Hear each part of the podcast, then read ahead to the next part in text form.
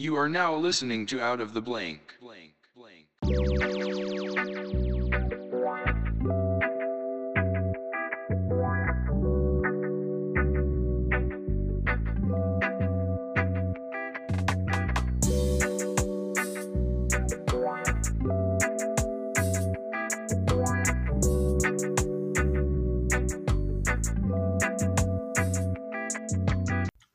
Welcome to another episode. You know, I learned something new about you, David, yesterday, and actually, we're we're you know watching you do your cereal review live, um, very high with uh, I guess another person on. His, I thought it was your show.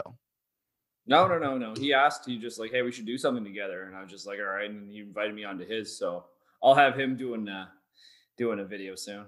The, I was hoping you were reading the comments because I was like, your rating system, it's trash. Like, I wanted Oh. the guy to ask about your rating system. He's like, what is your scale? I'm like, there is no scale. It's all made up. It's ridiculous. I was like, did you hear what I said about? it? I was like, there's this guy, this guy, I forget, I don't know his name. He goes nameless, and he just sits there and he critiques it. Yeah. Yeah, when you said that, I was like, this son of a bitch. No, but I was like, I wasn't looking for a shout out or anything. I was really wanting you to talk about it because you got to understand at any point in your life right now, maybe when you were like 10, 15 years old, do you think you'd be doing what you're doing right now? No, I thought I'd be a golf professional. Okay. All right. I'm going to ask about that in a second. But being 15, looking at yourself now, do you think it's a good thing the way you turned out or a bad thing? I think I turned a little fucked up because of my upbringing and my uh, my environment growing up. So, but I think I think I, I lead a normal life too. So, and I enjoy this. So, I don't look down on myself for doing this. I enjoy it. So, I don't really think about it. I just do it because I enjoy it. So, I don't You should- really.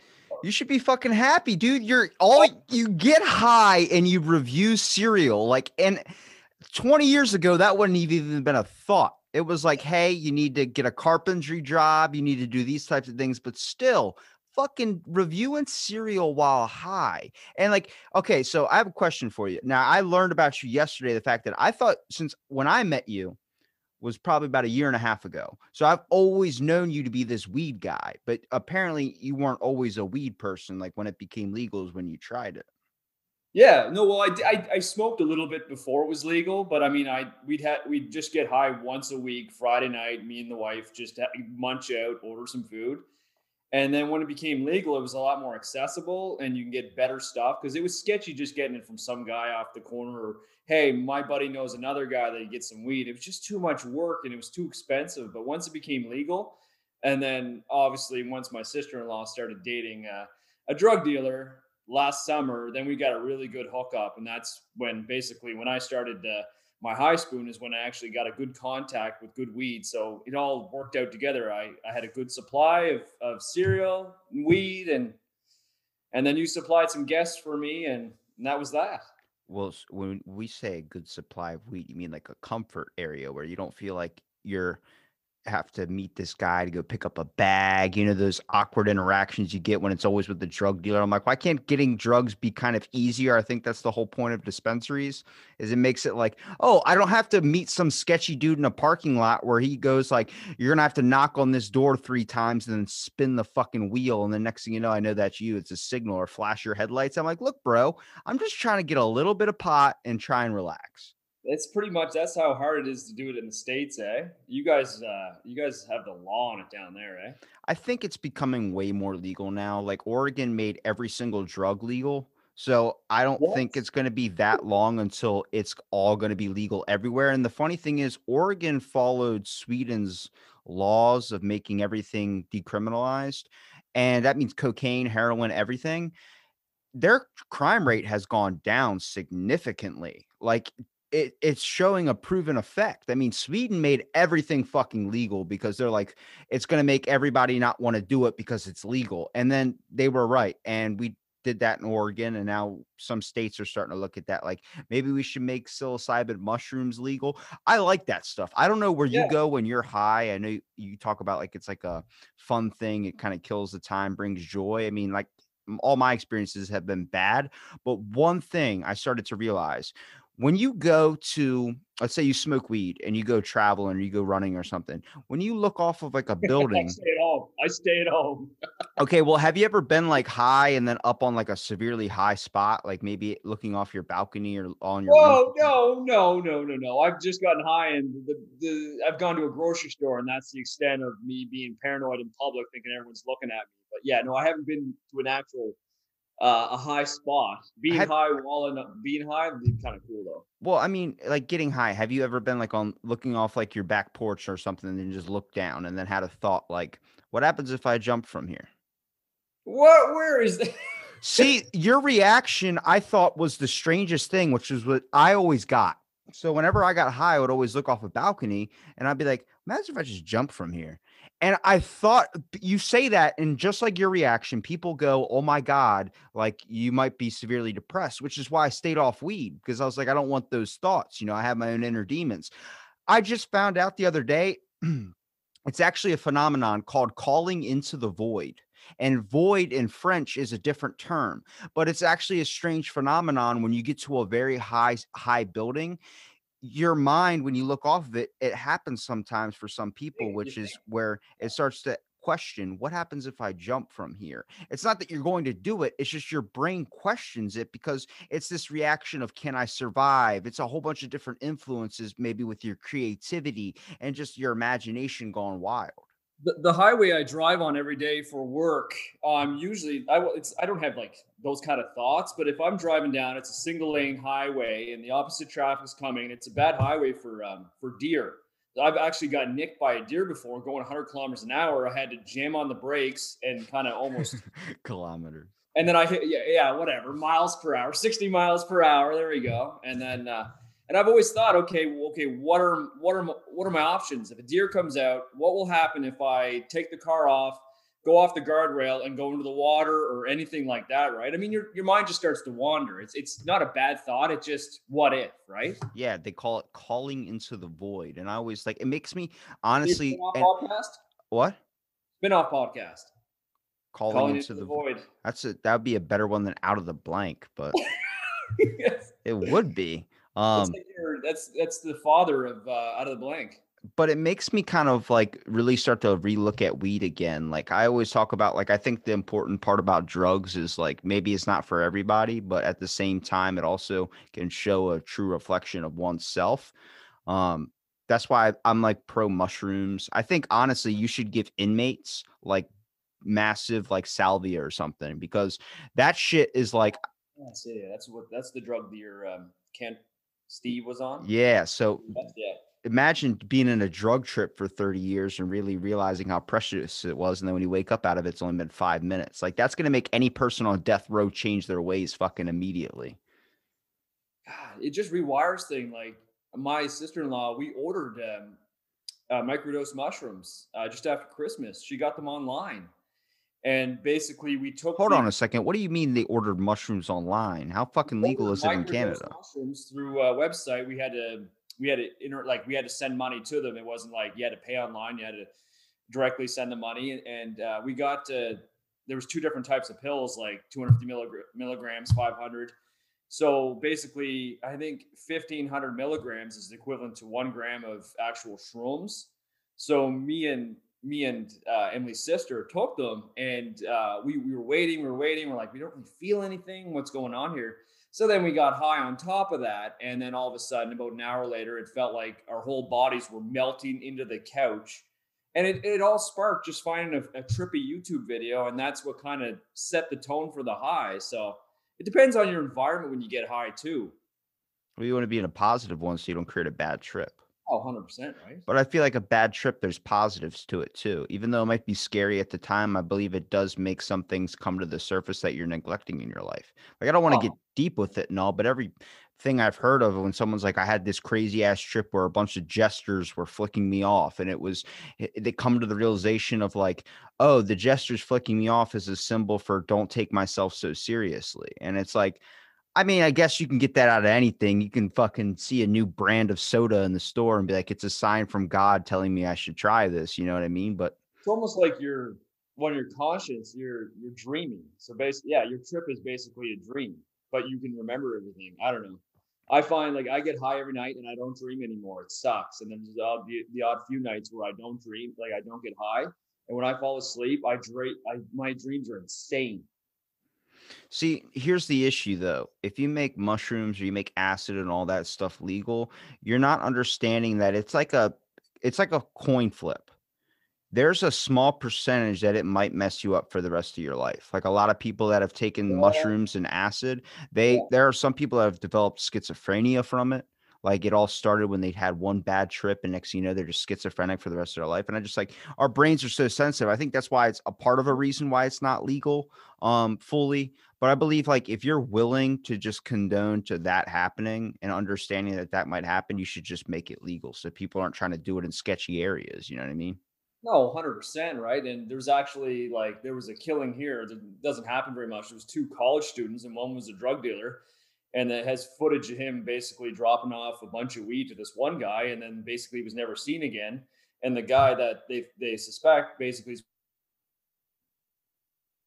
parents own a pig farm about an hour away, and they think they thought they basically chopped up his body and and scattered throughout. They've never found his body yet. And I mean, that's over weed, like basically over maybe 10 grand of weed. I think the guy didn't have the money, but he wanted the weed, so he killed the guy. And he was supposed to be, he was in school for to be a doctor. Just, I mean, drugs make you do crazy things. That's the scariest part is that you can want something so bad you would kill for it. And I think that's part of another reason. Like obviously there's some laws with like how it's illegal in America is it got slipped under this this one dude was going around trying to be like you got to ban this because the word marijuana came from came from Mexico which was supposed to be like they thought it was this drug where the way that it was described to the courts was like there's a drug called marijuana it's coming over here to the states and it makes you violent makes you rape makes you kill and then so the court system was like, then we have to ban that drug. But that he didn't just ban marijuana. He banned everything under the sun, the umbrella term. He banned hemp. He banned everything. And then once they realized when they were banning this drug marijuana, they didn't know it was weed. They it was they were told differently. So when they passed the bill for it, they were like, wait a minute, that's hemp. That's everything. And we grow stuff with hemp. And he goes, too late. You can't go back and just do the whole thing over again. It's already been banned. So then everyone's like now starting to relook at all this stuff and like, oh my God, this drug isn't like that. It's been mixed the wrong way. But it is fucking strong as shit. It's a lot different than it was back in the day. I feel like the stuff back in the day was was stronger. I mean, I remember smoking with my dad there a couple of years ago, and I thought this stuff was strong, and he's just like, "Yeah, this is all right." I mean, when we were growing up on the street, my um, my parents' neighbor uh, grew it for the uh, the government. He had like a hydroponic plant play, place. So, Horticulture. I mean, there's there's some times where we come out and we'd see like he'd drive a really nice car, and his his car would be sitting on blocks. So I'm, I mean, he was basically the drug dealer for the neighborhood, right? And I remember my my childhood friend would, look at their ashtrays like, "Hey, those are uh, those are joints." Or, and I remember when I, we were in teenagers, my parents would be like, "If you guys stay in, we'll give you uh, I don't know why I'm saying this a little bit of weed." We didn't know what to do with the weed because we were like 13, 14, so I ate it and playing Nintendo 64, Cruis'n USA with a body stone, and I never really smoked it until yeah, I was probably late 20s because I always just thought of it had the, the okay, weed is for stoners that are basically low lives that it just gets your. I, I assume that it just gets your life off track, and I was just like, where I was just a. I, I thought I had my life together. I'm just like I can't do both, right? But you can. I find. Well, one of the theories is that it's the reason why it was always like conceptualized as movie as being the stone drug. It does have a lot of the movie qualities to it where it's like all I want to do is sit down and but I know people that are functional. I just think it depends on the person that does like I know people that won't get up out of bed until they've smoked just to be able to like function in every single day life. Like people in my family, for instance, like my whole there's some parts of my family that are big weed fanatics. That's why every time I smell weed, I think of like Thanksgiving or Christmas. Cause whenever I go over to my grandparents' house, that smell is nostalgia to me. I was like, holy shit, like why am I smelling grandma while you're doing a bong rip right now? Like, um, but it's the aspect of like some people can function on it and some people it gets severely lazy, but they capture they capture that in movies because that would be funnier. And then now everybody thinks stoners like you're going to be sunk into the couch, you're going to be on this addictive path. But I think the issue is that now that we're relooking at it all over again, it, the legalization of it is based on the fact that they don't have a way that they can make it and sell it until just the past like couple of years they started being able to put that down you know there's the same reason why cocaine there's there's medicinal coke but what the like they don't can't keep re or replicating it. It's this aspect of like they don't know how to get it into a good form to sell it to the public. So they can't make money off it like that. And that's why all these like I'm going to possibly be getting a new job at a horticulture farm. And one of the uh application oh, cool. one of the applications for it was like you can't smoke weed because they don't want you taking any of the product home. And I'm like, all right, well, fucking, I don't like weed anyway, so I might as well work there. But working with plants all day and getting to see like everything down to the science and basis of it. I mean, there are people that grow it in their freaking uh closets and shit. I'm like, I would rather be at. I think a dispensary is a little bit more of like a depends if you're a fucking local business supporter you're gonna be like i'd rather support my local drug dealer i'm like well at the same time you want to make sure your drugs not laced with shit because everyone down here at least in my state or whatever they lace it with like heroin or they lace it with some type of opioid too so you gotta be careful But yeah, like so we found a, a weed bud in a coffee mug at a, a retail store the other day and we're just and we smoked it. I don't even know what we were thinking. We're just like, well, it smells like weed. Let's just mix it in with our other weed, right? But I mean, yeah, down the states, it's it's just so the unknown, right, of what could be in it. Um, Well, drugs are just this weird thing where it's like you get put in very very uncomfortable scenarios than what your average everyday life is like my buddy works hvac the one who i did my first episode with and i would send him a picture of like a hotel or something he'd be like dude that place is a massive drug warehouse. I'm like what the fuck are you talking about? He goes and he took me into one of these rooms and i'm not going to say the name of the hotel but he would be like watch this on because he do, does HVAC, unzips the vent or whatever it is to clean out the air filter, and he pulls out behind the air filter, and there's just fucking weed, there's pills, there's everything just hidden in everywhere in all these different rooms and shit. So they basically like, hey, it's in this room at this. I need the cash, and wow, that's And it's like a hookup with like the front desk. You just ask for that certain room, you go in there, take it out, and everything. But the weirdest thing I've ever seen is when he messaged me like three years ago, and he goes, "I need you to meet me on like I think it was like 50th Street or something." And right when you come off the bridge, so the bridge is on 60th Street. So when you come off the bridge into town, you're about so we had to go about 10 streets to the right. And he goes, "There's a place called the Hilton." And he goes, Bro, I found a fucking envelope with four grand in it. And I'm like, What? And he sends me a picture of all these hundred dollar bills. When he was working HVAC, you have be to, careful. well, yeah. He was working HVAC and climbing on top of the buildings to work on the AC units. And when he was going up the stairwell, there was a book bag sitting up top in the corner. And he was like, What the hell's in here? So, he, you know, starts snooping around, opens it up. There were like 10 debit cards, and there was like $4,000 worth of cash inside the envelope. And I'm like, Dude, I'm like, Shut up. Like, you just pulled that out of the bank. He goes, Come over here. I'll give you four, for, I think it was like $400 he gave me. And he was like, Yeah. He goes, But what I'm going to use this money for is I'm going to pay off the rest of my mom's mortgage and stuff. And I was like, oh my god! I was gonna say if there's ever a time where you just lose con- contact completely and he's gone off the grid, then you know either he was caught doing something or he found a big enough stash that he just didn't tell anybody and fucked off. Well, he was like, there were drugs in there, there were pills in there, and like, I, then I was like, all right, I don't really believe you, but like, he gave me the four hundred dollars. I was like, what else did you leave in that bag? He goes, I don't know. I was so scared, I just ran out. So then I went to the place like an hour later, and the bag was still there, and I searched through it, and I looked at, I saw the debit cards, I saw the drugs in there, and I was like, oh my god. And the next thing you know, as I'm walking down the stairwell, getting into my car, two white BMWs, I mean, souped up like fucking 50 grand easy putting each one of them. Two guys get out, walk right up to the stairwell, and I fucking drove off. I sped it. I was fearing for my life at that point, but this was a couple years ago. But it was like this whole scenario of like, it gets really sketchy when you have to leave a fucking bag in a stairwell and like you know to do a deal or something like that. It was like if you made it legal, it would be less scenarios like that. There would be more like less people getting shot, less people getting killed over something as simple as a drug that just gets you high for what a couple of hours. Yeah, yeah. I I, I think they've blown it out of proportion. To be honest, just it's just a plant, really. Um, I don't know. Like, I I worry sometimes that my my work's gonna get a little uh, iffy about it because I'm basically just promoting myself being high on social media. But I mean, I've had nothing but You think that's the issue work's going to have a problem with with you? oh that and sometimes if I have a different if I had a different product on there, basically not a PepsiCo product, but I always make sure to make sure it's a it's a Pepsi. That's not but- the issue I'm talking about.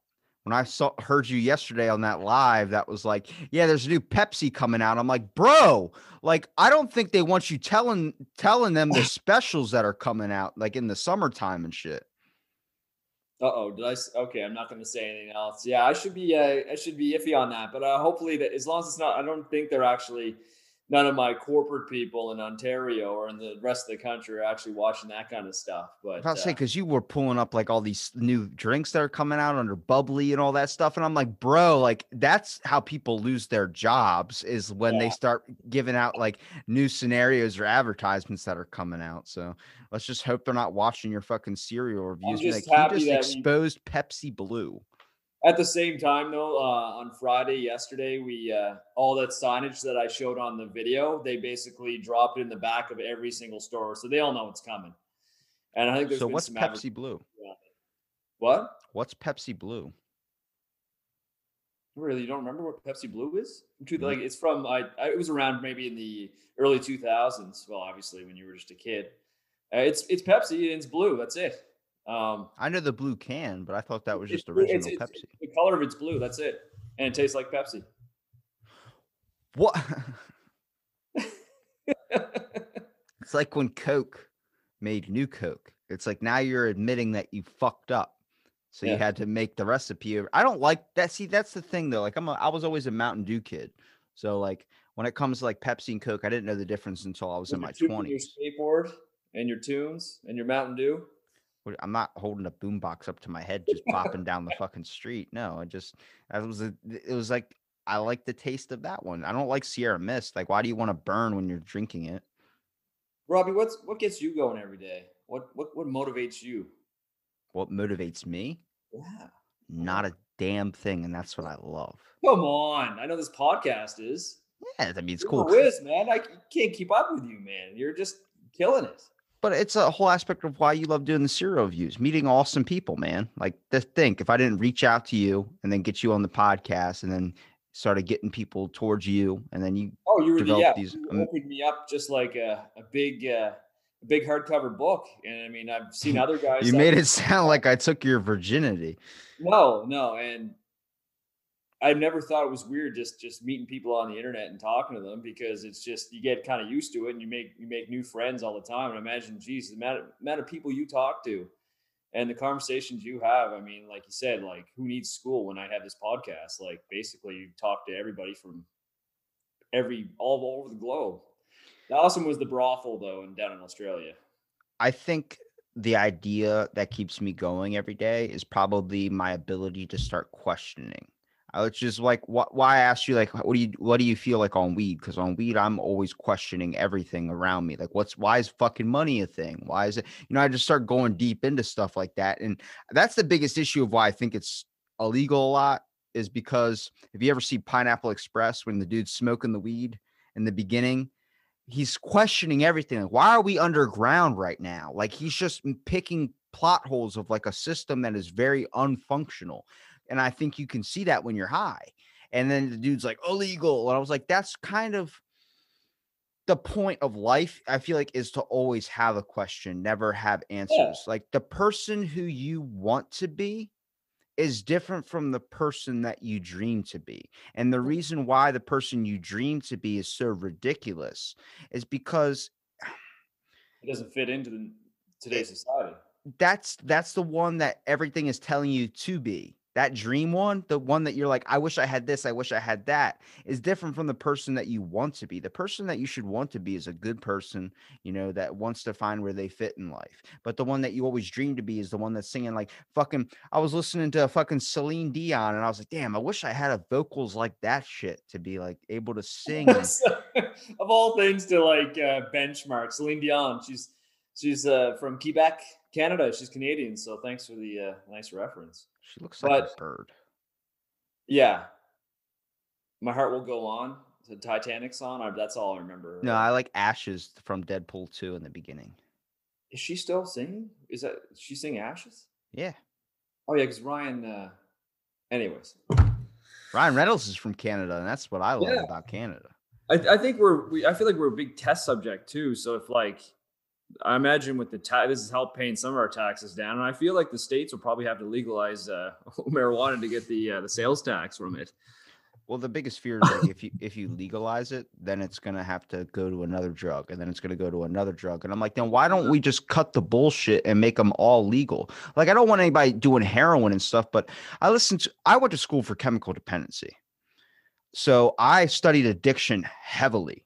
So I, I, you know, that affected my life in a way when I had family members that were addicted to things. So I f- listened to this podcast with a doctor named Carl Hart, and he told me addiction was bullshit. And I'm like, hold on a second. I went to school studying this. He goes, You're not addicted to the drug. You're addicted to, or you're not addicted to the drug. The drug's not what causes the addiction. It's the problems in your life that you're trying to avoid and something that masks it, like taking a drug, which makes sense. You know, people do uh, weed or something because their day's stressful. So make your day less stressful. You'll probably smoke less weed. Yeah. What What are the things motivating you to do the drugs? Right. I mean, if you're not doing them, or if that you don't have the motivation to do it, then then you don't have to do it. And he was I think I've basically just- calling out the science of rehab facilities. He's like, rehab facilities are their their ideas to make you better, but they're not actually there to fix the problem. They're there to fix the the drug. They're there to fix why you're taking that drug. Which why people relapse, eh? yeah, They get stuck in their own same habits, and they're just like, well, this drug fit into those habits in my routine. Well, But I mean- imagine I put you in a rehab facility and you know you're addicted you're addicted to pot or something and next thing you know like what you you know you had a house fire happen you lost everything and that's why you're you started smoking weed to calm down I Well, act, I started smoking weed, more weed um, after my dad passed. I found it a way to escape and take my mind off things, and ever since then, then I've I, and then I've made an excuse to smoke weed because of the high spoon. So Well, imagine- Emily doesn't smoke anymore at all, so I feel like a weirdo now, just getting high by myself. But anyways, well imagine I put you in a rehab facility and then we fix you smoking weed we get you we we program into your brain that weed's bad so then you go back to your everyday life. So that problem of your dad that passed or the problem of your house that burned down or something that's still there. So then you're just going to find a different fucking drug and that's where usually people turn to alcohol. Alcohol is the only one that has a visible effect of you will go through some symptoms besides heroin. Like you you go through withdrawal if you stop taking alcohol and the reason why that is is because it affects your nervous system. What happens is your nervous system becomes dependent on alcohol so when you cut it off your nervous system doesn't know what to do because it needs that it's been linked to that now it's not an addiction that's that's something entirely different and so these rehab facilities i started realizing they're not there to help people they're there to get you off the yeah, because if you have a guy that studies uh, addiction with weed, he's only there to fix the weed addiction. He's not there to fix the actual problem that's causing you to keep taking that drug. you need a psychologist. You need to dig deeper. What what's the root of this? Yeah, you taking this drug. Obviously, you just didn't wake up and oh, I'm going to do drugs and then have problems. You had problems, then you had drugs, right? Well, imagine that's why I'm so pro like people taking like mushrooms or taking like DMT or something like that. I'm not saying everyone should do it. I've never done it, so I can't like speak for it. But every person I've ever talked to that's taken a psychedelic drug like that has talked about like their whole life changed. Like one a past guest, Dr. Tran, when he was on here, I was gonna have him on again, but he was oh, talking. yeah, ab- yeah, he was talking about taking uh LSD or taking something like that, and he's like, everything around me. I was trying. I'm a doctor, and I was studying to be a doctor. I thought all this stuff was happening, and my life was going this way. But then all the walls just started melting around me, and I started realizing what was like true, what was like the importance of everything. And I'm like, I think that's what more people need is like, we built up walls, which are our homes, to keep us out from or keep us inside from the outside world, which is to keep us away from our environment. Well, when you start losing touch with that, it doesn't just stop there. Eventually, you're going to build up walls into your own mind, which is going to let out emotions, let out feelings, and that's just, just going to harbor inside of you until you find something to fill that hole. You you'd uh, you you do great, great speeches about uh, Should I Pro be like drug- a, a pro president? drug. This is this is a good reason to do drugs. The wall, yeah, that's. I, I find getting high. Um, it's almost like, is this the way I'm supposed to think? Like I have just such a better take on things, And I'm just like, well, and then when I'm sober, am are we just brainwashed? Is this just how we're we're supposed to be a certain way when we're sober? And that's what I like about getting high so much because I find it's like hitting the pause button. Everything kind of just slows down. I go with my front deck, watch the cars go by, listen to the tr- uh, everything sounds so much better. You can hear in the summertime, you hear the the whistling of the the trees the, the, and the birds and everything. And I just sit out there and I'm just like, you just take a moment to realize and and it's almost like time slows down when you get high and I don't know. And that's why I enjoy doing it so much because it really is a break in your day. It's like you hit pause button. You're I'm more relaxed with with doing everyday tasks like take put my kids to bed like five or ten times when I'm high. Yeah, because it, it's showing you what's the important thing that's truly on your mind, your priorities, I would say. Because how many times you come home after a long ass work day before you get high and you're just like, fuck, like you don't want to sit there and look at your kids. You don't want to sit there. But when then you get high, you look at your kids and you go, you're fucking amazing. Oh, dude, I can, I let them stay up and I'm like, you're pure entertainment. It's just, it's, and then it's weird the fact that like I made a little spawn of myself and, and, he i wonder what I wonder what how he's going to grow up. And that's my only thing is when I get high, I do get a little paranoid, only about the fear the the fear of failing as a father. Will they not respect me when I get like when they get older? Will will they be proud of me? Like will they like I don't know. Like I know they're gonna have phases where like you know what, dad, don't talk to me or, or whatever, right? And there's going to be the phase where they're going to find out, oh, this is what dad was doing while he was doing cereal videos, right? But you're not the only one. I'm pretty sure in one of these podcasts, I mentioned how I took a ship between two parked cars when I was 14 at a Baltimore Ravens game because we were stuck in a parking garage. So my kid hears that, then he fucking hears that. You know, I'm not upset by it.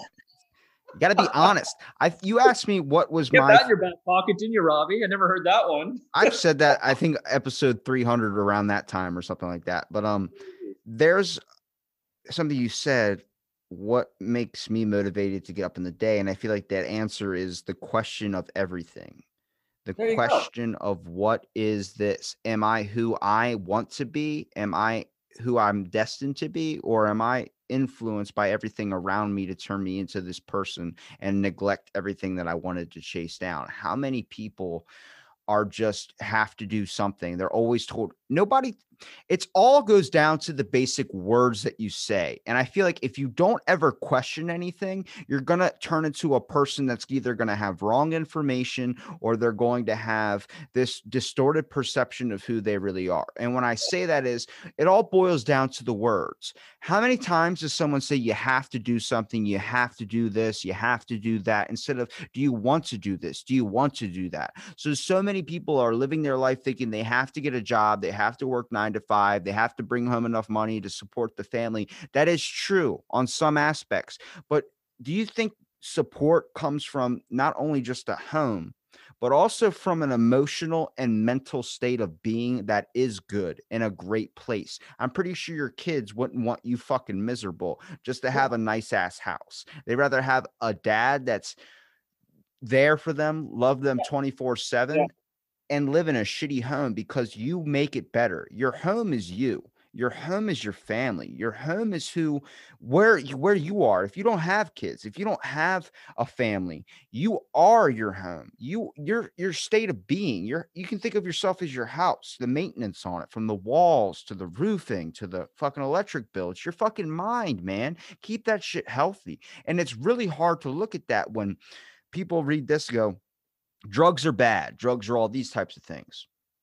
That's what we've been told. But now people are starting to realize they're not like they say they are.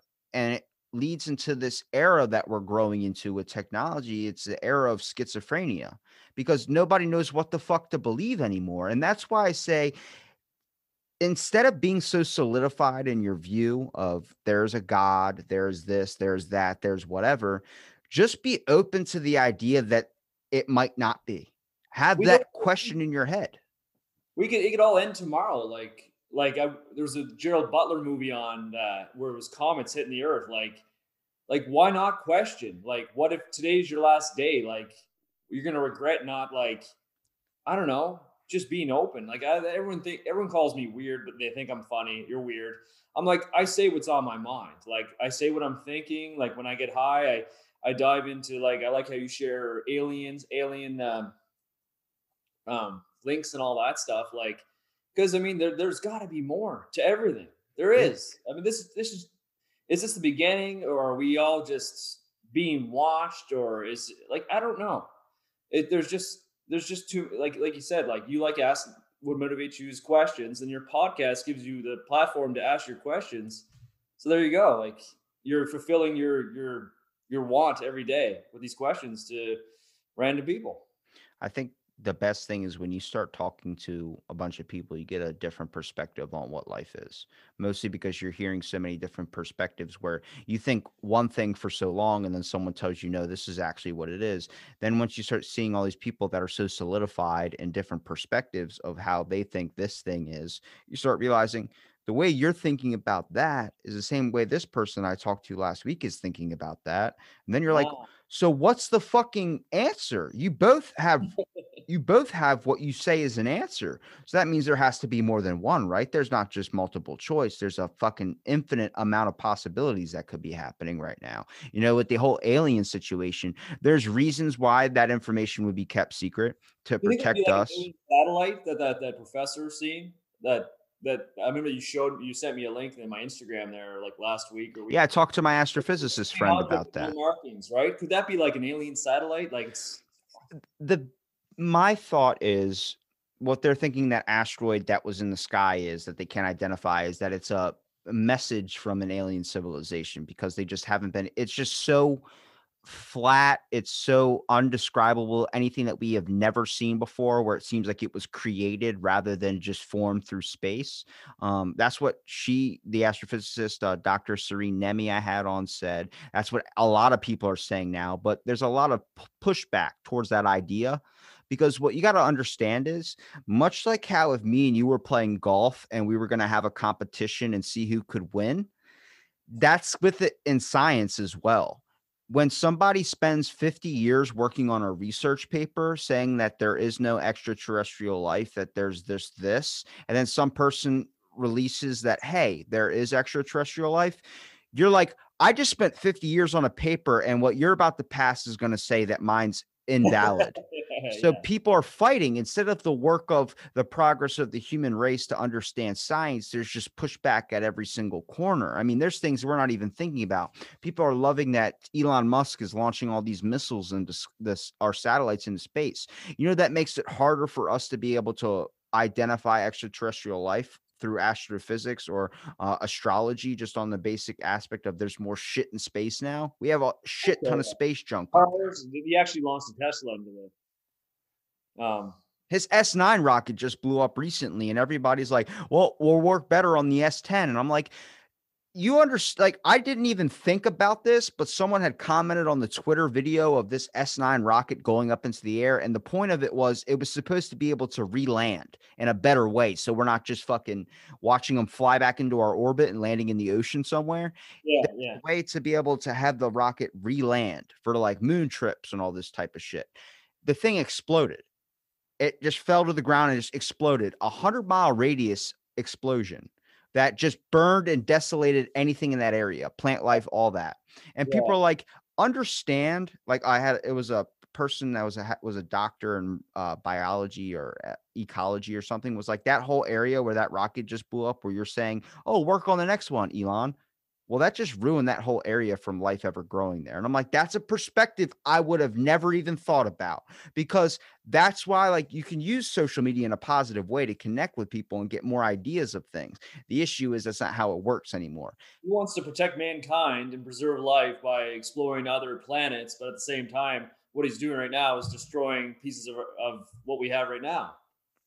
Well, the idea that this earth isn't going to be around a whole lot longer, which I don't, I, I can believe and I also can't just because I think if- if aliens are real, people always talk about like, why are they here to attack us? It's like maybe they're here to, you know, maybe we were created by aliens. That's the biggest theory that people have out there is that they, my idea is like, they took four planets or a number of planets and they just dropped off these little microorganisms onto the planet and eventually through evolution we just evolved from those organisms and they've we the just been first to evolve though. That's the question. Like, are we the first of everything? Like, this could be the we beginning. could we we could be the last they could be like these guys still aren't fucking ready yet but like when they start like the weirdest thing is like people say like uh, uh, why is it all coming out now?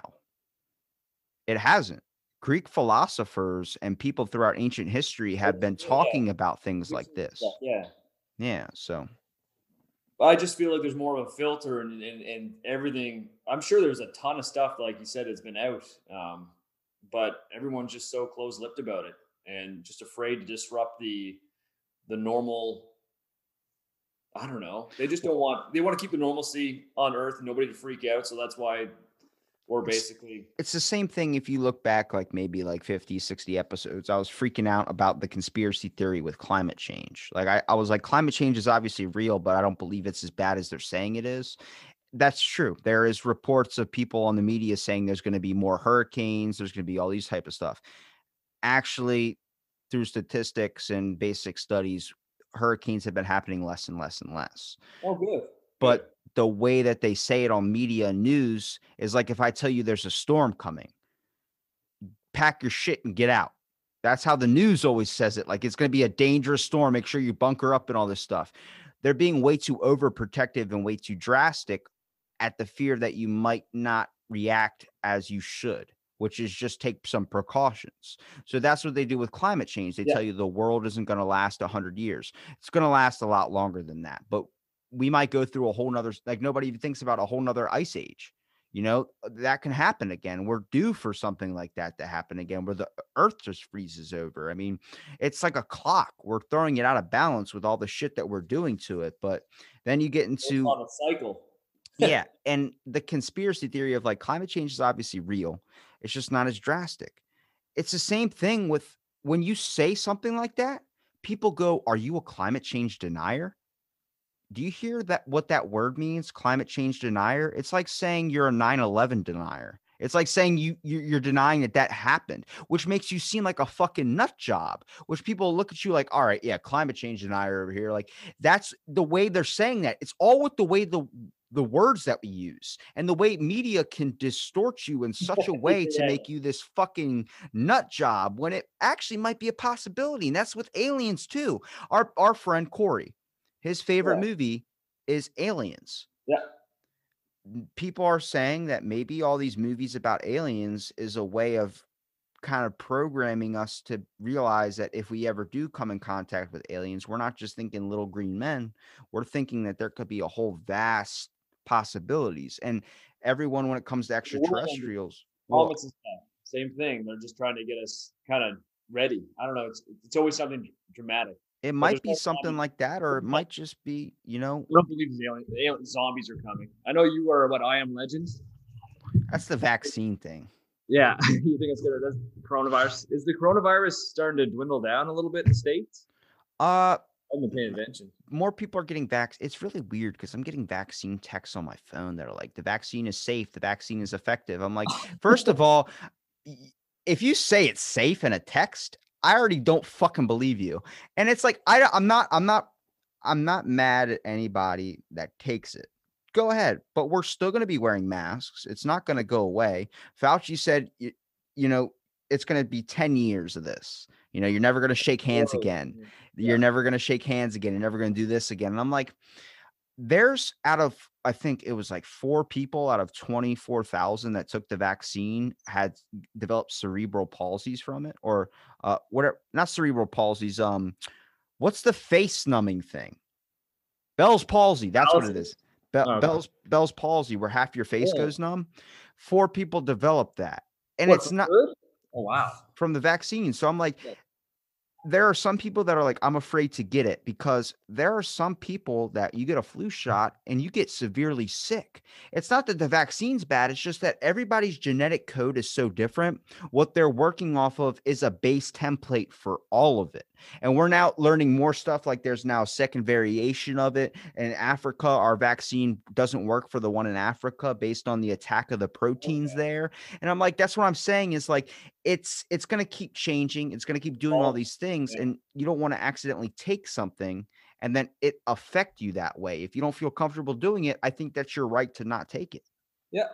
To each their own, right? I mean, just keep wearing. as Well, like you said, to keep wearing. So you guys are re- uh, regulated masks, right? Yeah. Now is it mandatory? Okay. Yeah. yeah it's been mandatory for a while Well, okay. I wasn't sure if down the states it was because I seen somebody else I follow on uh, Instagram down in Florida, and he's because that that there's very for their kids. Yeah, there's very few states in the um out of the 50. I think there's about four or five that just don't give a shit anymore. And I think I'm starting to see people get a little bit of the mass fatigue too, where they're like, I don't feel like fucking putting this shit on. It just it's it either gets ingrained to you. I mean, back when it was first starting out, how weird was it that everybody was wearing masks? And now it just seems like you're weird if you don't have a yeah. mask on. That's the programming shit I'm telling you about. Like we had it, we had our lockdown, and then we see we didn't have the mask mandatory until the start of uh, August. So like before then, I'm just like, I'm like, why are you wearing a mask? You're overreacting. Why are you wearing your mask in your car and all this stuff? And now that you see somebody like, I just keep my mask on usually until I get to the car. Like I'm just, you don't even think about it anymore now. It's just. It's the same thing with what electric cars are going to be like. It might seem rare that people have electric cars, but eventually that's going to be the new normal. I mean, think about like what I really what I what I really wanted to talk to you about last time, which was the whole like you told me your um that M had frozen her eggs and that you know your kids for instance they're from the same thing of there's the same round of eggs.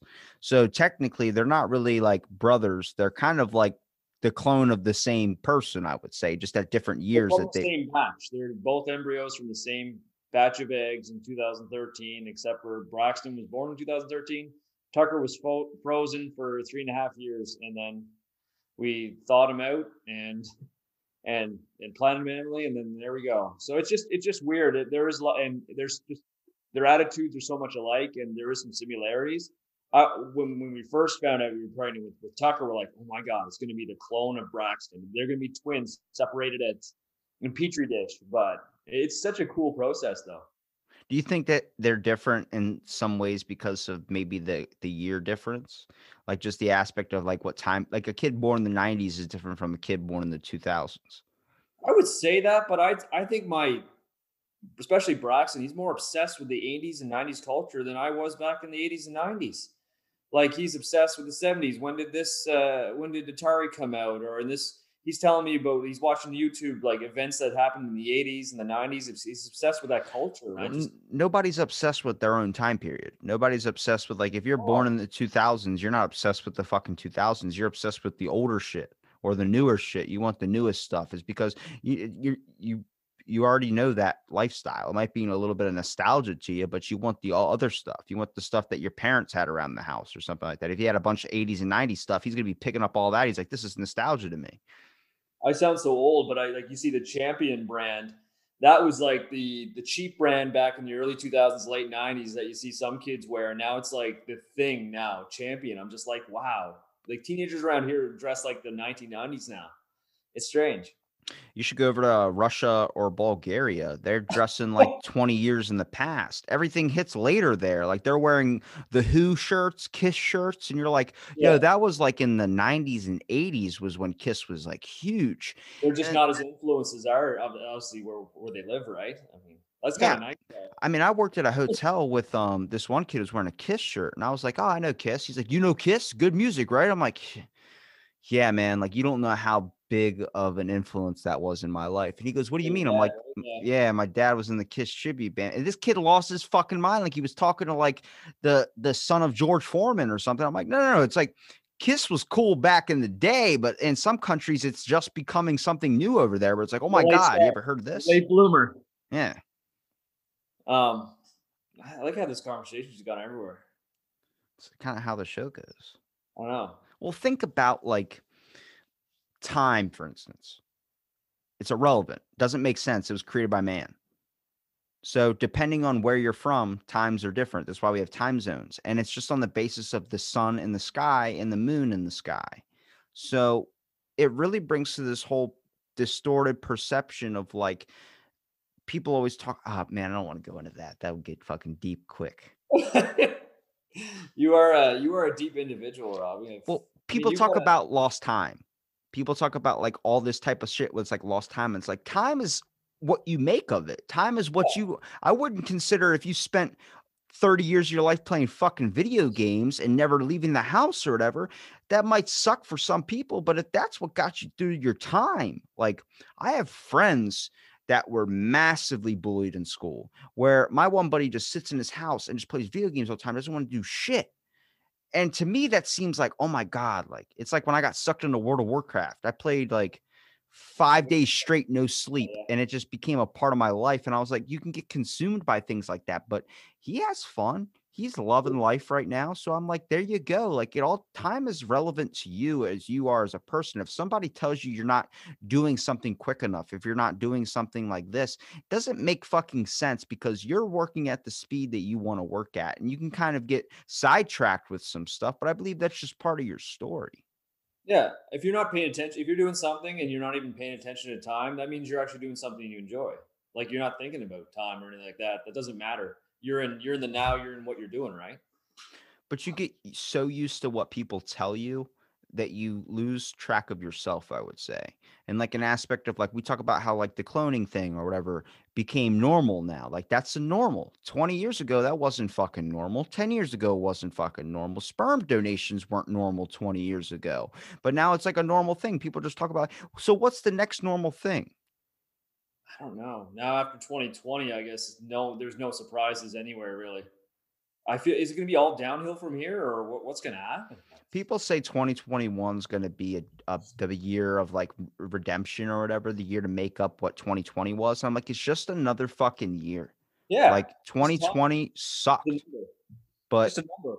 it's it's I thought for a lot of people where I would say 2020 sucked, people would say 2020 was amazing. And I would ask why. And it's about looking inside of yourself, realizing that that time home, that lockdown phase, Yeah, yeah, exactly. you found stuff about yourself. a lot more people like i had more time to connect with you and and doing cereal videos and and, and all that right i mean a lot of people took time to get in touch with themselves i know a lot of people complain about having to work from home and deal with their kids and all that like you're going to cherish that time because soon it's going to be you're going to be going back to the office getting on a subway like five o'clock in the morning getting back at eight o'clock at night and your kids won't even know who you are so like take this time right now to make an impact in your in your family's life. Well, imagine you come home to your family and your kids look at you with a foreign look. And then that realization in your head just hits that you've worked so much that you're foreign to your own kids. Like that's that would be the biggest fear in the eyes for me if I was a father. You know what I mean? The idea that like even in your own home, you're a foreign person. Like the interactions you make in your everyday life, the interactions you make with the people that you love, the people that you care about. The, do you want them to know the true you, or do you? They just want to know you as the guy that pays the bills. You know, I try to leave a little piece of myself to anybody I talk to. I want to like, I don't want to like be fake, but I want to know like, hey, like I'm an easygoing, understanding, kind of like, and I'm a nice guy. So anybody I meet, I just or in with my family, I, I just want to talk to them and and not be just fake. Like that's the biggest thing. Like I meet so many fake people, whether it be work or just outside life, and I'm just like, man, like I don't know. Like I just don't feel like they have a sense of who they are anymore, and and and then they're fixed on their careers or anything like that. And I, don't know where I'm going with this at well, all. Well, part of the problem is people get stuck up into their own heads, and I think that's all a factor of what society tells you you should be doing or what you should have. You know, we're flushed with so many images of famous people on the television, people that are making billions of dollars, and uh, every article you read is like how to get rich quick. The reason why those are out there and it's just programs into your fucking like the biggest. Oh my God, this one gets me every time. There's an advertisement for a dude who goes, just sitting in my garage with my uh McLarens, and he points to the back, and there's like a couple of nice ass cars, and he goes, and he's about, like about becoming that it's like this empowerment type thing of you need to be you and you're only person. You know, I fucking hate that. I hate when someone's like, "Why aren't you rich?" Well, it's because you're not doing shit, and it's like, okay, hang on a fucking second. not- Nathan. Yeah, and th- when I saw that video where the dude's like just sitting in the garage with my McLarens, let me tell you how you could be a baller like me. I'm like, go fuck yourself. Baller. Yeah, because I consider honestly what money money can get you far in life, but what gets you more worth, I would say, is what is making you happy, what is Yeah. making you be the person who you're who you are, who you really are. Because there are times I question myself where I start going, Am I the person who I'm supposed to be? Oh, or Or everyone's gonna have that. They're gonna be confused that in those moments. That's Like- important though, but how many people don't ask that question of are you who you're supposed to be? Are you who they're telling you to be? So many people sit up in their own heads 24/7. I spent so many years through school just daydreaming about being a superhero, being whatever, just on the aspect of I was trying to find what made me go into this escape, go to this place of trying to find myself. And that's a lot of people do that on everyday basis. You say you meet fake people. I believe we were wearing masks long before masks were mandated. You know, Yeah. nobody ever was truly being themselves because I think they spend way too much time into their own head dealing with like their own like fucking dream scenarios. Like instead you're at a store buying groceries, in your head you're already thinking about what you're doing like next year. You know, you're dreaming of like imagine if I had a Bugatti or something. You're just like pushing a shopping cart. Next thing you know, you hit the back of a person's fucking ankles and they punch you in the face. Wakes you up. It's that Like idea. too, right? Well, it's that idea of like you're as you're living this simulation, this life, you're also living in another one in your fucking head. And it, sometimes you need to take a step back from that and you can make that one in your head a reality. But don't make the one in your head the one you choose to live in 24 7 because then you're not going to do anything in your everyday life. You're being this person that you you think everyone expects you to be, which is not you, but you have to be this person. You have to put this face on every day. And uh oh, says my connection's unstable. We I can hear you Can fine. you hear me? No, I know what you mean. That's that's the biggest thing why I like getting high and, and doing my thing because I can actually be myself and say what I want and and not feel judged. And and and that's the greatest escape. I don't think I'll ever know who I really was supposed to be. I don't think a lot of people like like I was told by usually someone usually knows what they want to be and, and what kind of career they want to be when they're 25. I'm like, no, hell no.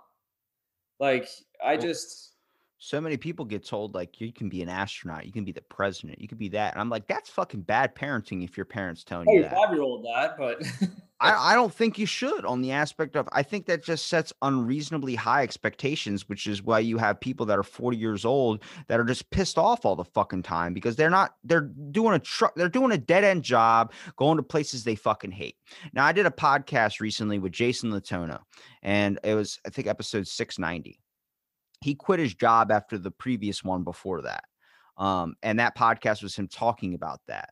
And it was just this whole aspect of like not knowing who you are, but there's 365,762 days in an average lifespan of 71 years.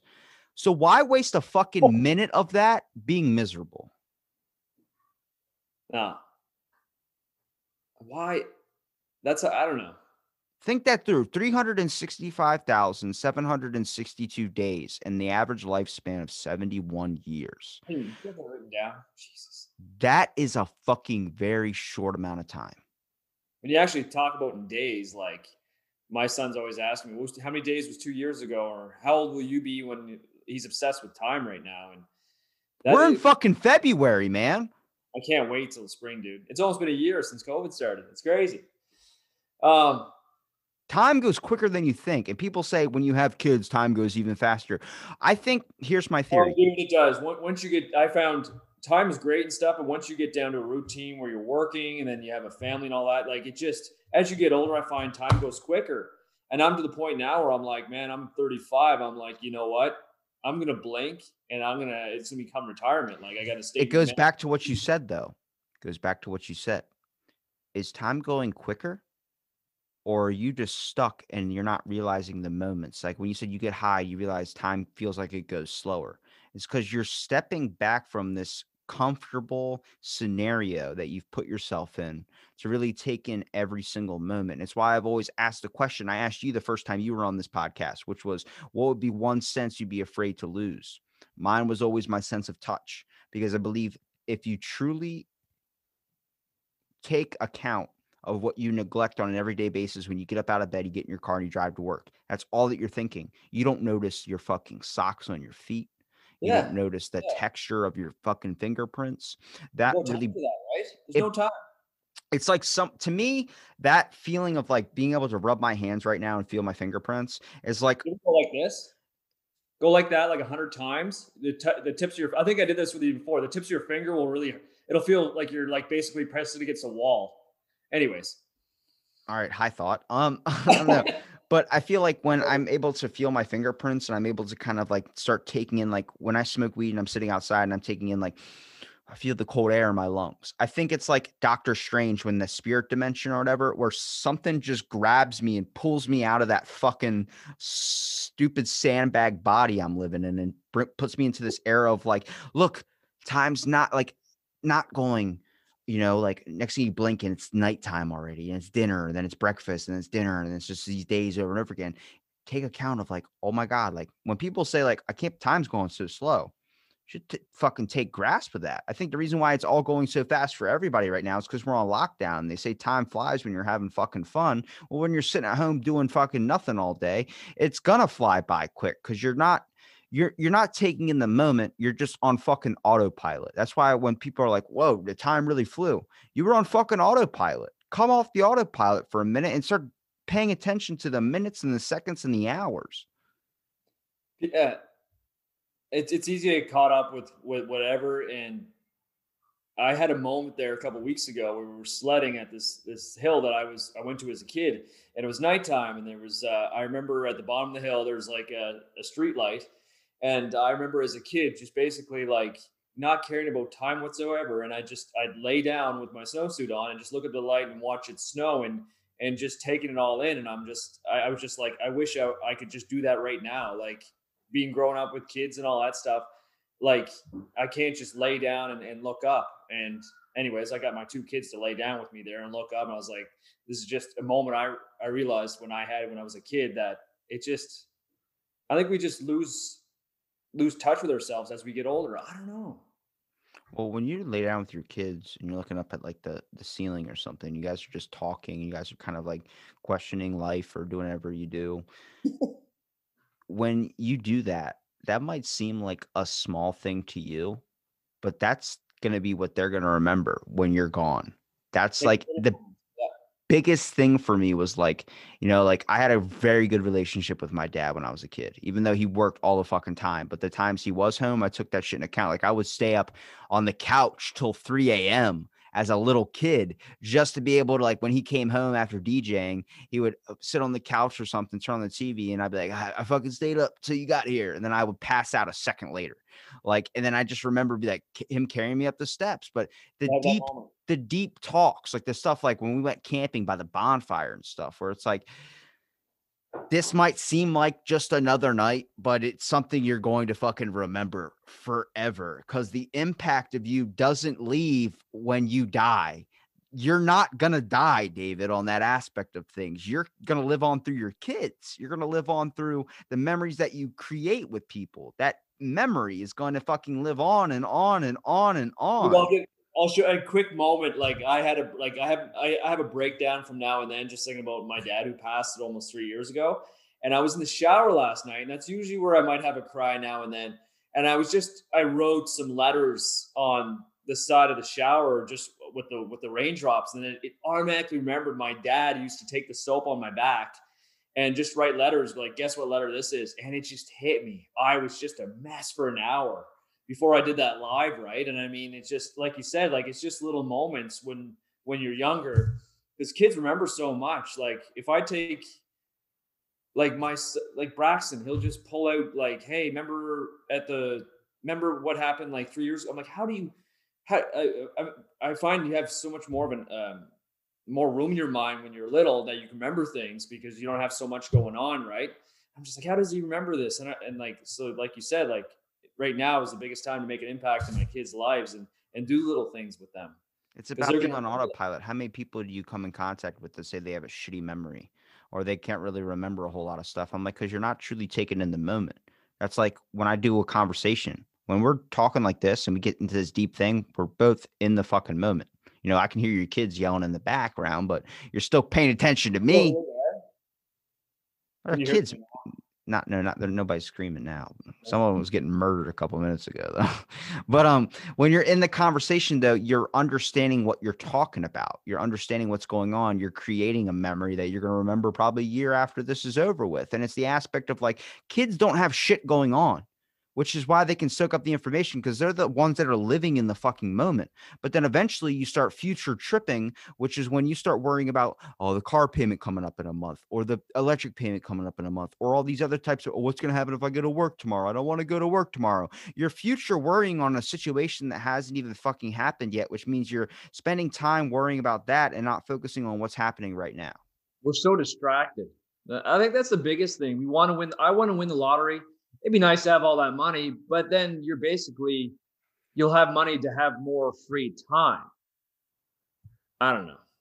It's the idea that you don't ever want to have to struggle, and it Less does. responsibilities. Yeah, it it sucks because the way the world is right now, it's kind of a money system. It's something you know you need money to do things. You need to work. You need to pay a house. You need to pay bills. You have responsibilities, obligations to things shouldn't the price in life just be life?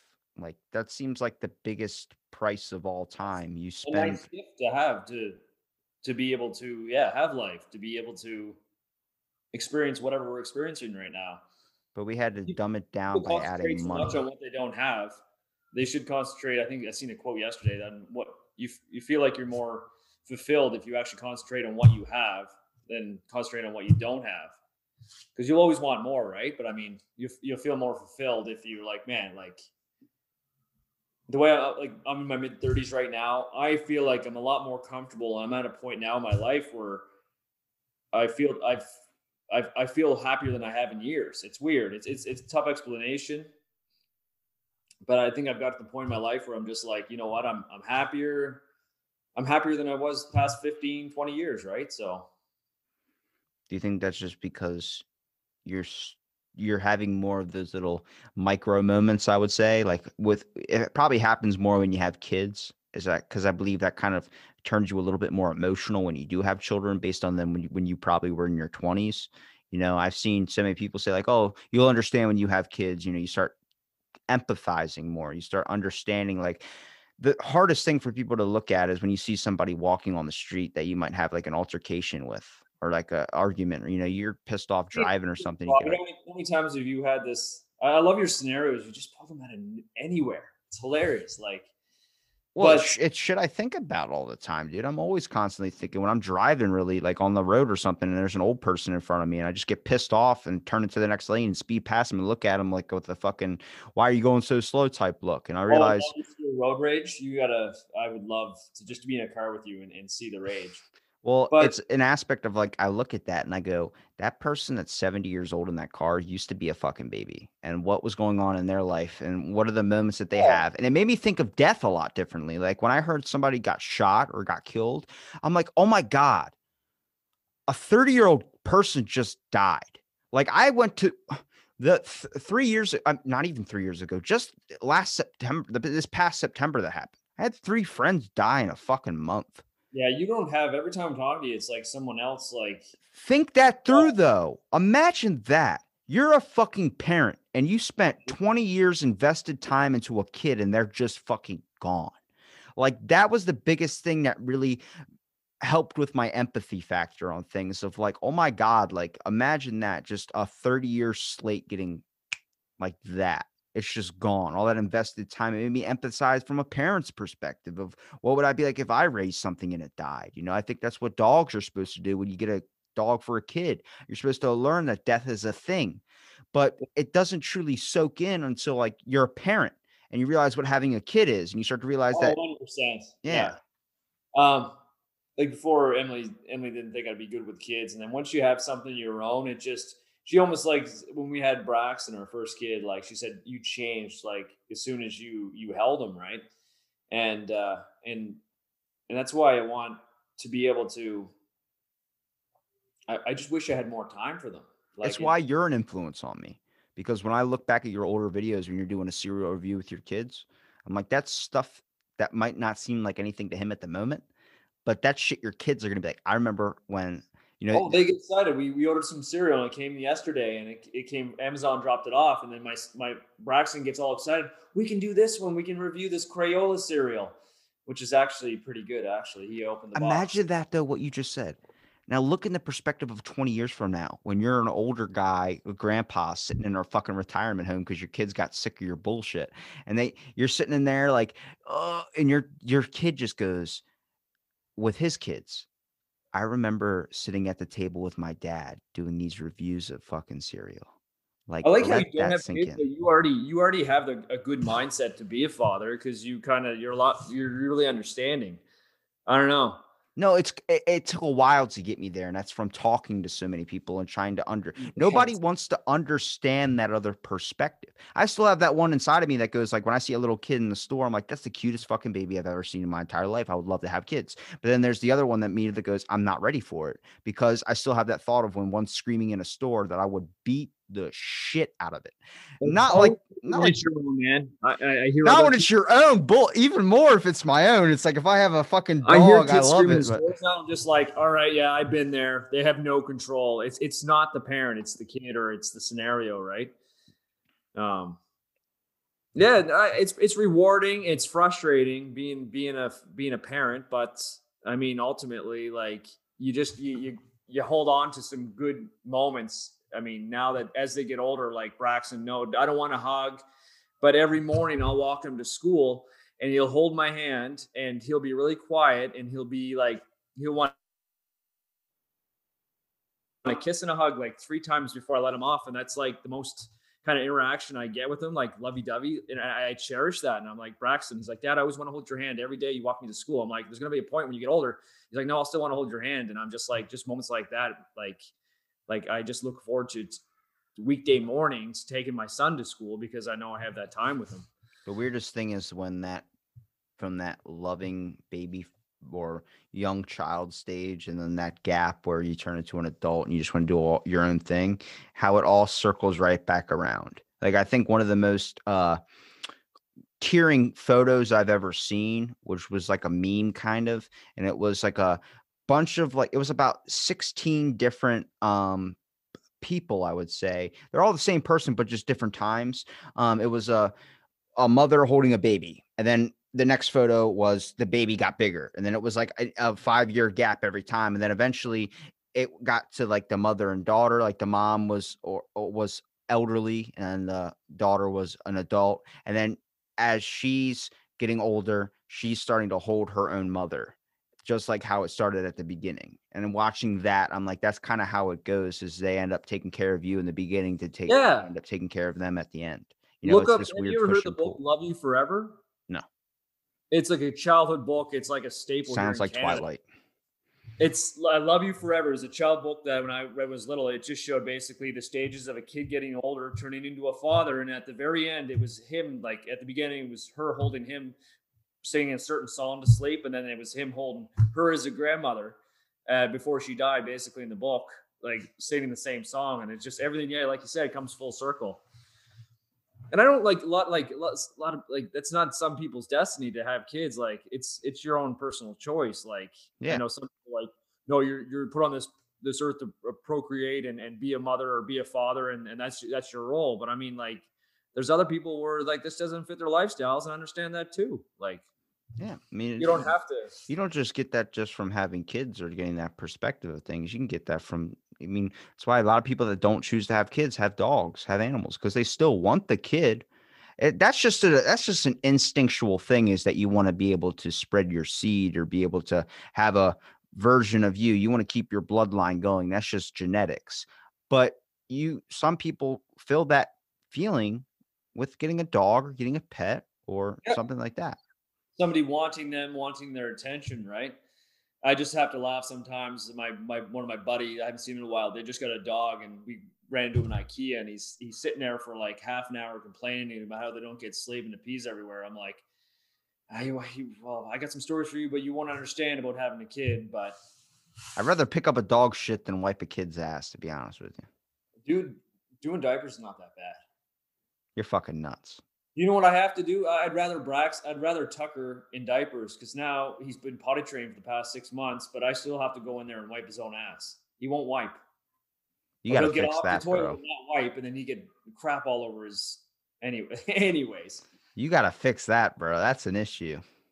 we still have an embryo left. Emily just paid the uh, the storage fees, three hundred dollars a year, and we have one embryo left. Uh, Fucking change that perspective. Imagine you're paying a facility to hold on to the last of your living kin.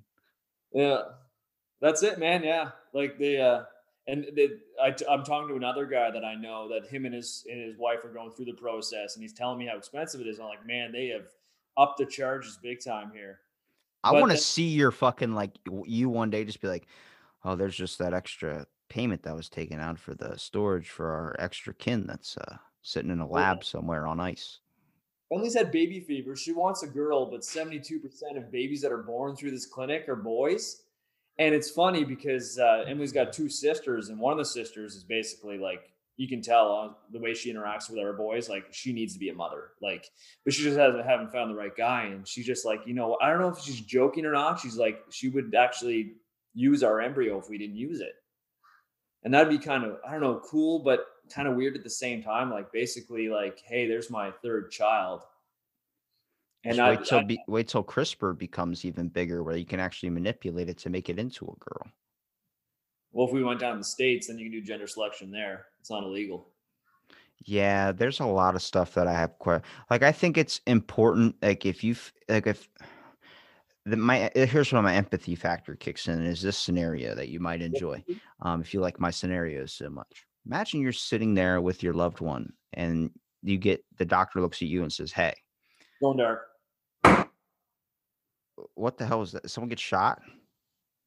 Oh, we're in we're in Dartmouth.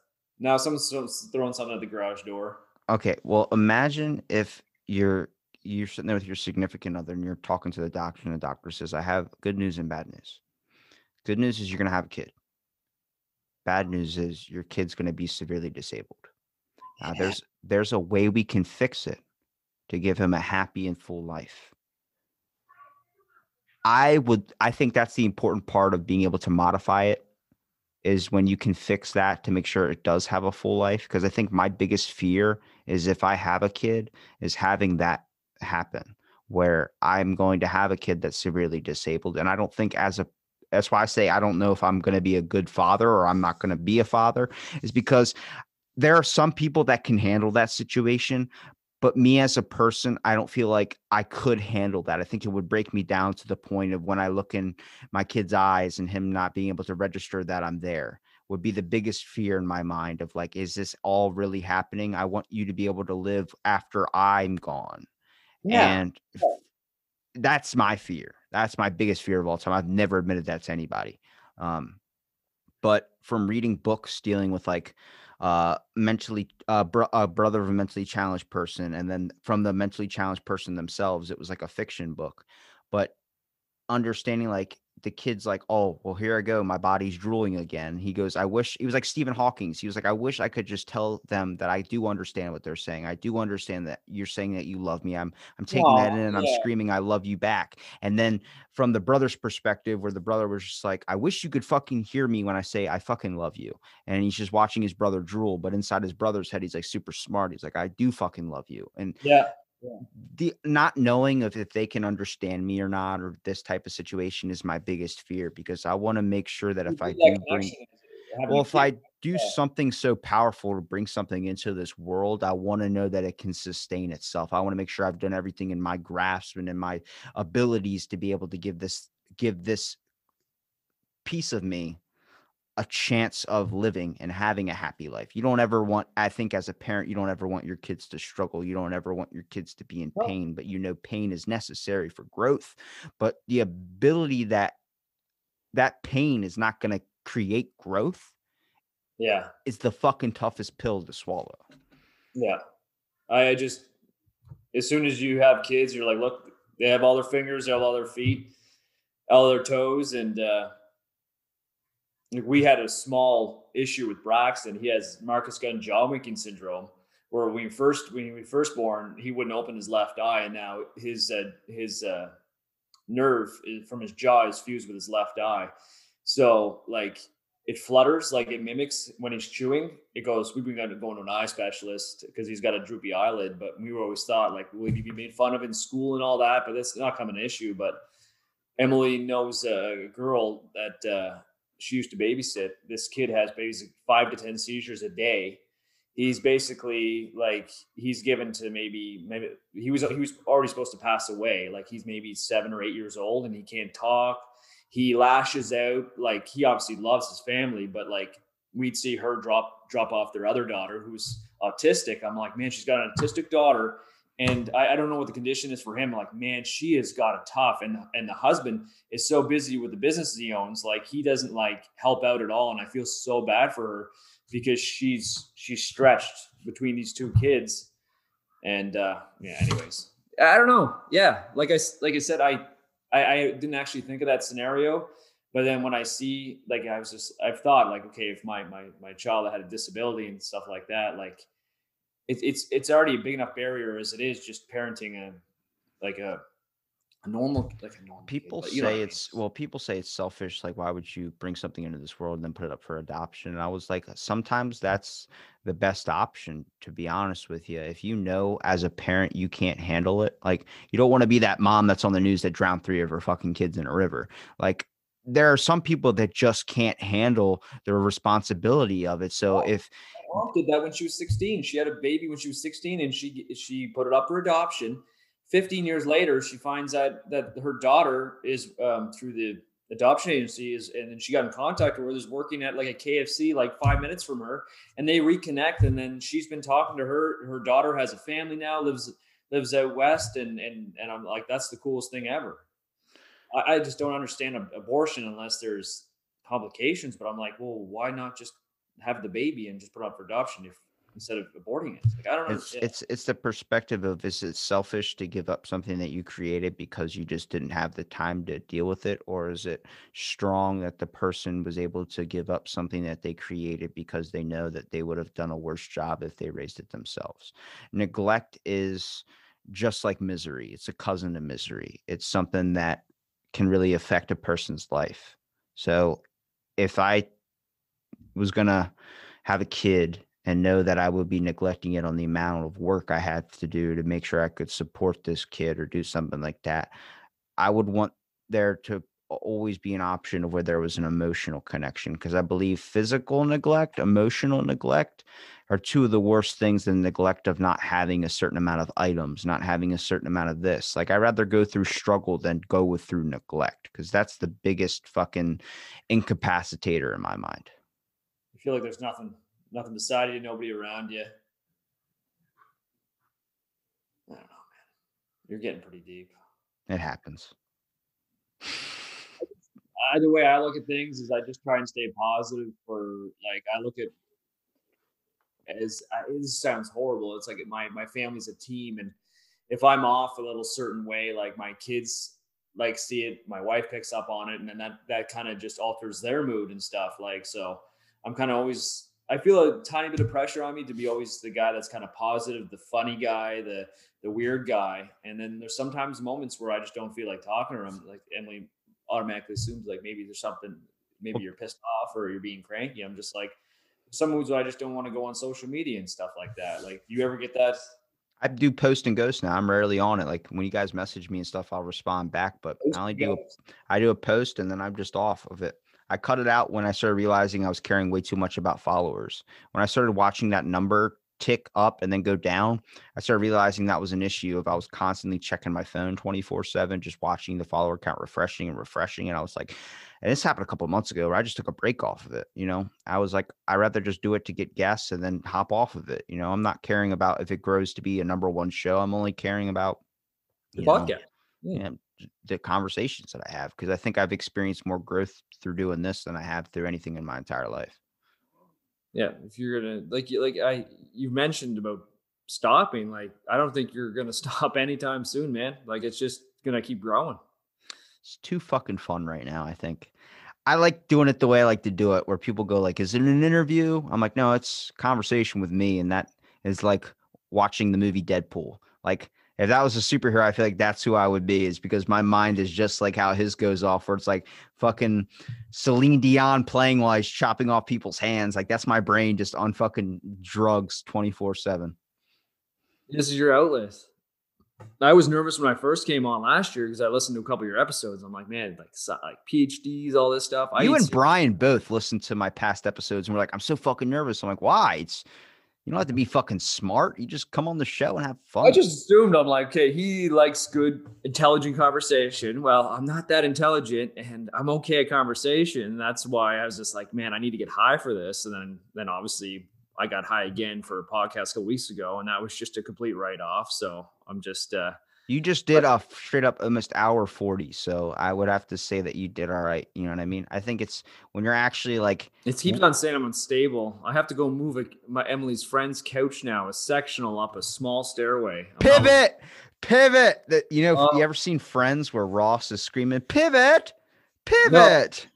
Dude, I have to send you that. It's the best gif in the world where he's they're carrying a couch up the steps and it's like around a corner, and she's like Jennifer Aniston's pushing the couch, and he goes, "You have to pivot, pivot," and he just Oh, keeps no, screaming right? pivot for like five like minutes, and she just drops Sounds like it. coach, pivot, pivot. Pivot. I'll couch. say that because Emily loves Friends, so maybe she might understand that reference. But does she love Jennifer Aniston? who doesn't? Who's your top three if you could date or if you could marry one? Who would who, marry, fuck, kill? um, uh, I'd say Charlize Theron would be up there. Really, Charlize Theron? She's beautiful. She's I. Natalie Portman's pretty cute too. Wow. Okay. I'm not. A, I don't care about the hair color. What's the third choice? I, I really don't know, man. I'm. It has to be famous or an actor. Um, Be anybody. Ivana, Ivana Trump. Fuck, marry, kill. Out of I'm those messing three. with you. Yeah, kill. Yeah, that'd be kill. So she's kill. Then who would you marry? Charlize Theron? yeah, yeah, hundred percent. Then you would just fuck Natalie Portman. Yeah, because Charlize plays such like down to earth, like not beautiful roles, and it and she's beautiful except for Monster, and whatever she's in, right? So, My choices are way different. What are they? Kate Upton, Mariah Carey, and Jennifer Aniston. Who would you kill? Jennifer Lopez. Jennifer Lopez wasn't even on the list. I thought you said who did you say? Jennifer Aniston. Never mind. Yeah. I'm thinking Lopez. I'm like, I oh. would definitely marry. Je- no, maybe I don't know. That's a tough one between Mariah Carey and Jennifer Aniston. Probably marry Mariah Carey. what's and then I- like these days. I don't care. I still picture her from Don't Mess with the Zohan, where she was hot as shit singing at You a hacky sack movie. tournament. I You fucking. love that movie. It's a good movie. It can't be done today. On our first date, on our first, we didn't know it was a date.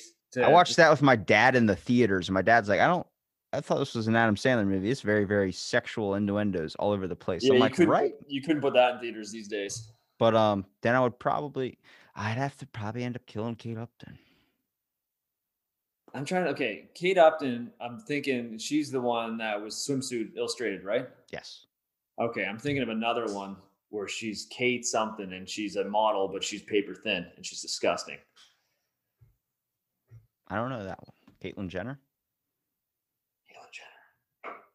What? What? Uh, Tom. Uh, I'm trying to think of his name. I can't even think of his name now. Spider Man. Holland. Yeah. Who's who's Tom Holland dating? Nobody. Doesn't have time for that. Probably. You don't have a drink with you today. Usually you have like an energy drink or something or a pop. And I wore this sweater because it kind of looks like one of your uh, your ponchos, your your blankets. My serape that I found out on a Yeah, see, it's podcast. This is from High on Life. It's actually alpaca, real alpaca. I really actually was going to ask you in the beginning, like, where did you get that? If you could send that to me, because I like that. Yeah, it's actually uh, actually the the founder. He was a young some young guys out in uh, BC in British Columbia that started this, and actually a couple of them actually ended up uh, a guy and a girl ended up killing themselves because they jumped off of. Oh my wall. God. I was going to say killed in a moose accident, but you were like, nope, fuck it. No, gonna- no, I know they drank up too much maple syrup, eh? But they anyway. Canada, why do we let you be a country? I know how you feel about Canada. You, uh, you I love Canada, to be honest with you, man. I really honestly do enjoy Canada. and I love America. Well, I guess we can end it on that. I know. Huh? We're David- all the same, man. Where can people find you at? I'll link it in the description too. High Spoon, and especially I like to do uh, cereal reviews called Bowl Talk. All thanks to my uh, good buddy here, Robbie. Great ideas, great, great. But uh, you don't get. I don't give you enough credit, man. Like I'm gonna you clip this part out, so it's okay. All right. High Spoon, Instagram, Facebook, YouTube. Got a few followers there, but yeah, I'm watching all the videos. I know you are. Even the lives.